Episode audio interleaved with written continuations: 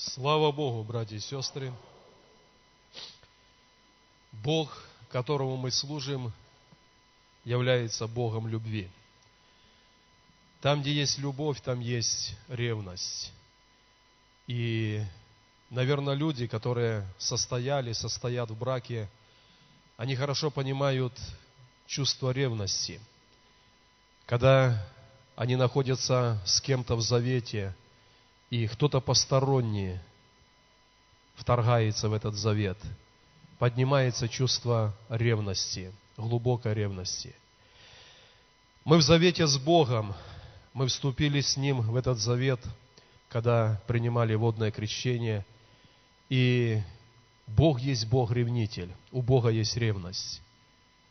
То, что Бог ожидает от нас в нашем завете, это хранить Ему верность быть в завете с Ним, быть верным Ему.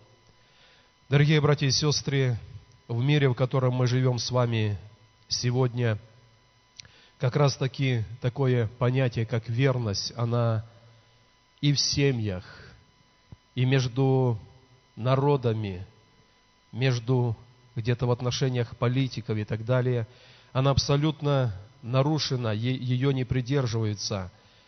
Но верующие люди, Церковь Христова, они должны хранить верность.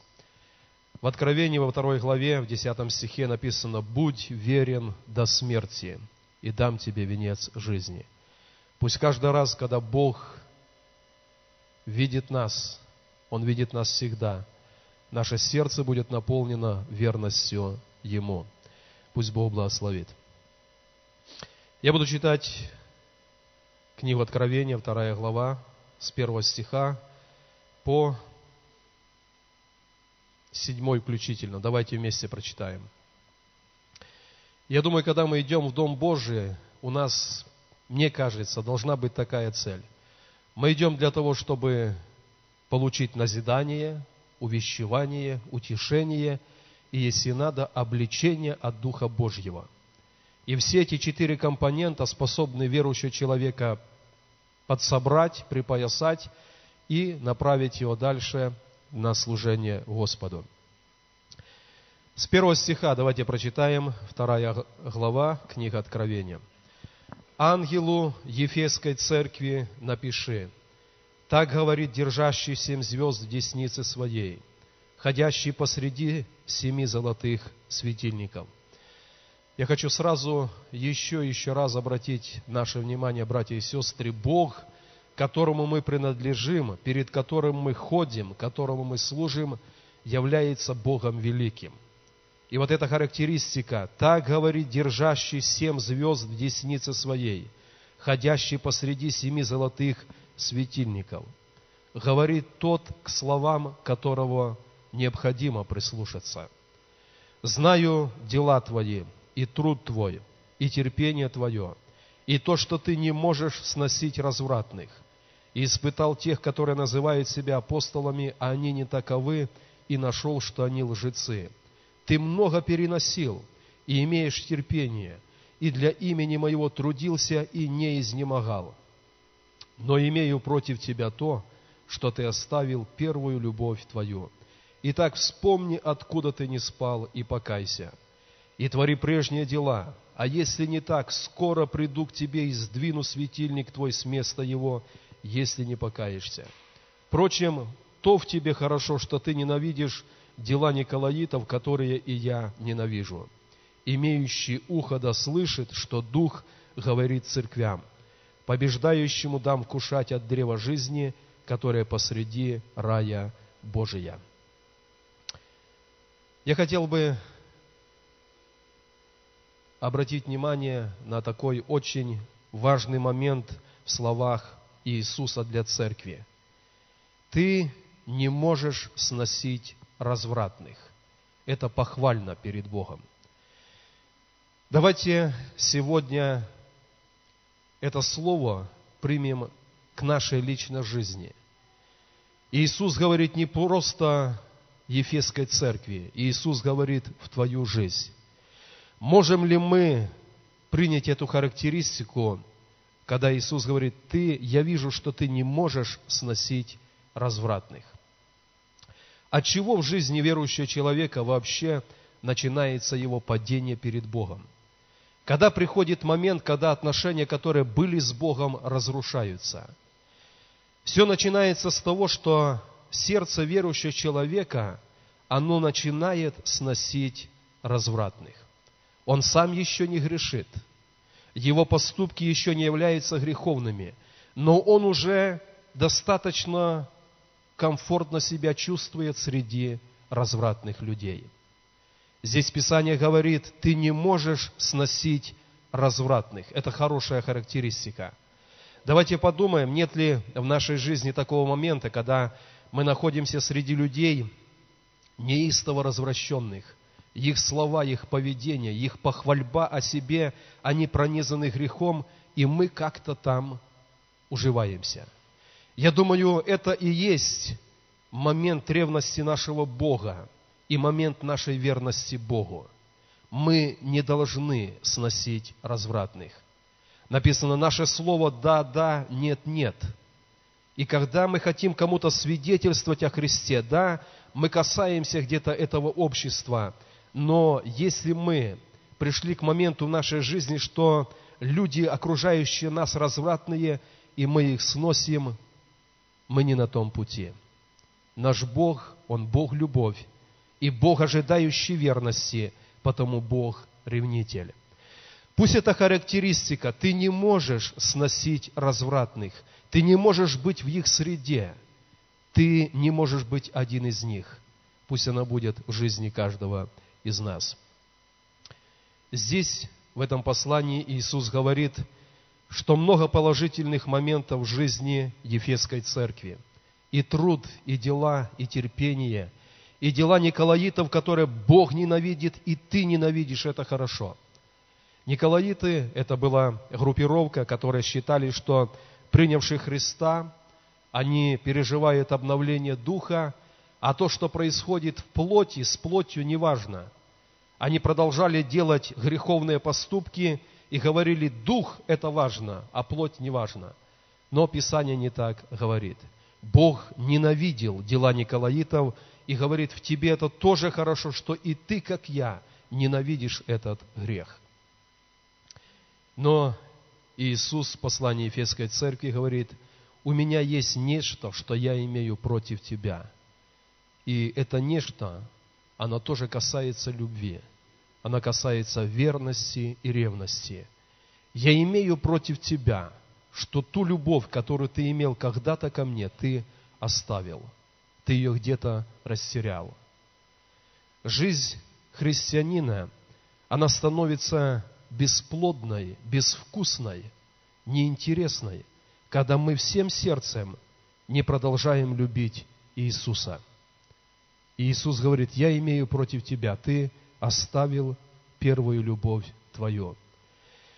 Вообще, христианская статистика, она говорит о том, что когда мы уверовали, первые два-три года человек горит для Христа.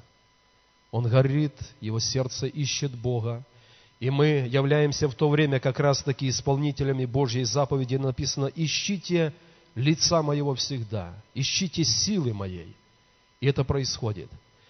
Потом наступает период, когда эта первая любовь к Богу охладевает. Так есть в жизни, но это не является библейским правилом. Бог ожидает, чтобы первая любовь к Нему, она пришла в сердце и не оставила сердце человека. Поэтому так случается, но это не правило.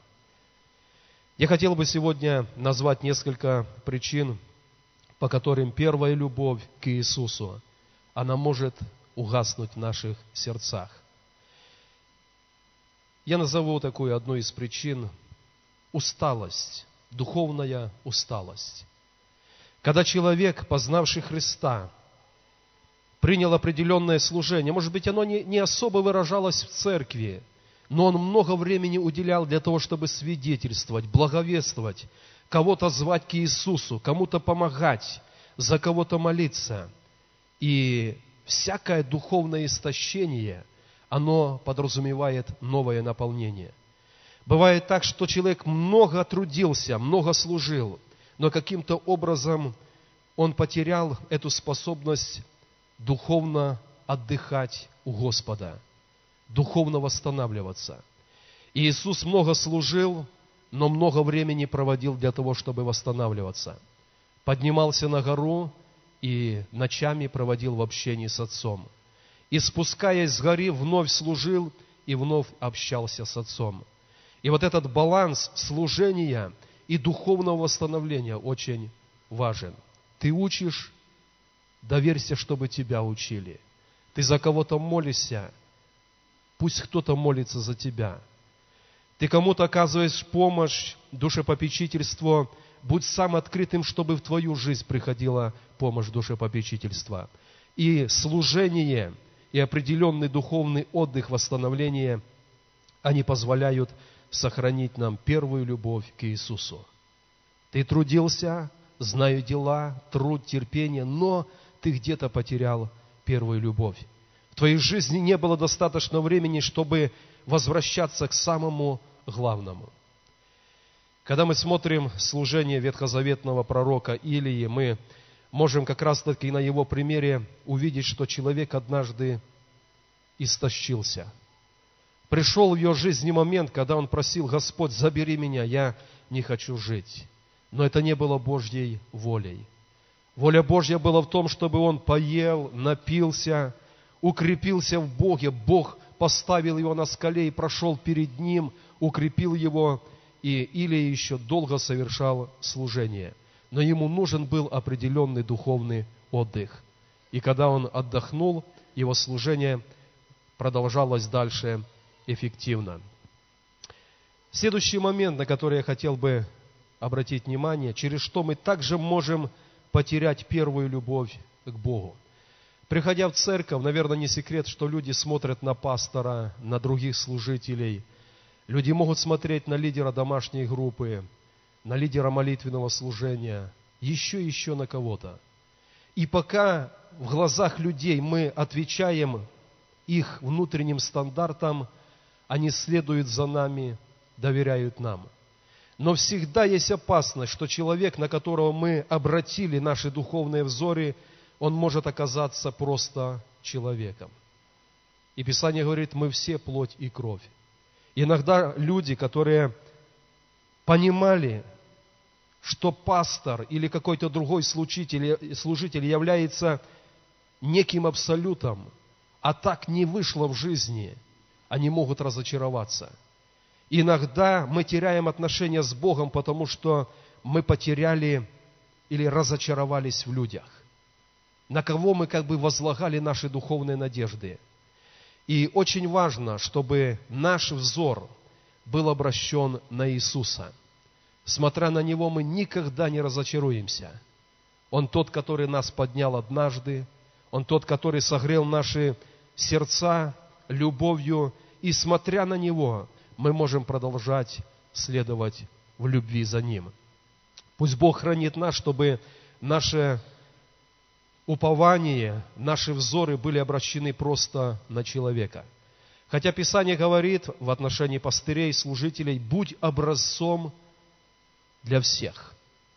И это нормально, когда внутри в сердце мы имеем молитву перед Богом и стремление быть этим образцом – но если где-то что-то у нас в людях не так, Иисус остается неизменным.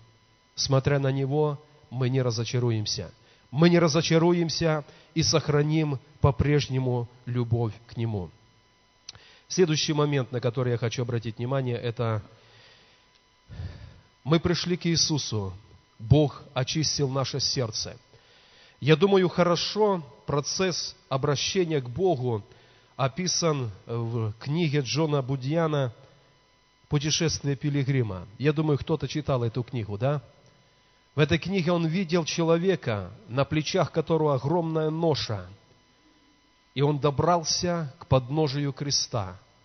И эта ноша с его плеч была скинута. В этом описании, в этом видении Джона Будьяна – это путь каждого человека, когда мы без Христа. Мы несем в жизни это бремя греха. Возможно, нас внешне все хорошо, мы в достатке, но внутри в сердце есть определенная ноша этой тяжести греха. И вот, подходя к кресту, мы получаем эту возможность, эту ношу свергнуть. И человек восстал, он в радости и торжестве. Но что происходит потом? Возможно, уверовавший человек никогда больше не делал каких-то явственных таких больших грехов. Но есть то, что мы можем назвать маленькими камешками. И эти камешек за камешком, они собираются вновь и создают на наших духовных плечах эту ношу. И находясь под бременем этой ноши, мы вдруг осознаем, что мы потеряли вот эту первую любовь к Иисусу. Иногда мы в церкви судим людей только за какие-то явные такие видимые проступки. Но давайте посмотрим, нет ли на наших плечах образовавшейся ноши, она сплошь из мелких камешков. Что-то мелкое, мелкое-мелкое. Но это каждый день, это всегда. И оно придавило нас, и мы потеряли любовь к Иисусу. Иисус говорит, я имею против тебя одно. Ты оставил первую любовь твою ко мне. Дорогие братья и сестры, я бы хотел, чтобы сегодня мы как-то по-новому вспомнили день нашего покаяния. Вспомнили день, когда мы заключали с Иисусом завет. И я повторюсь, наш Бог есть Бог любовь. И если Он любовь, Он Бог ревнитель. И то, что Бог от нас ожидает, прежде нашего служения, Бог ожидает верности. Я верю, что Бог восстанавливает нас внутренне духовно. Бог восстанавливает наши семьи, наши отношения, мужей, жен, родителей и детей. Бог восстанавливает. Но мы должны посмотреть, не потеряли ли мы эту первую любовь к Иисусу. Я приглашаю всех вас, давайте поднимемся. Я задаю этот вопрос, который задавал в начале. Сносишь ли ты развратных? Или как Ефесская церковь не можешь сносить развратных? Давайте посмотрим, не касается ли круга нашей жизни грех через кого-то, который может осквернить нас. И перед Богом в этой молитве давайте помолимся и для себя лично ответим, первая любовь к Иисусу есть ли в нашем сердце? Может быть, один из этих моментов, духовная усталость, разочарование, какие-то мелкие грехи, они стали ношей, которые разделили нас с Иисусом. Давайте посвятим время этой молитве и просто побудем в молитве, испытывая наше сердце перед Господом.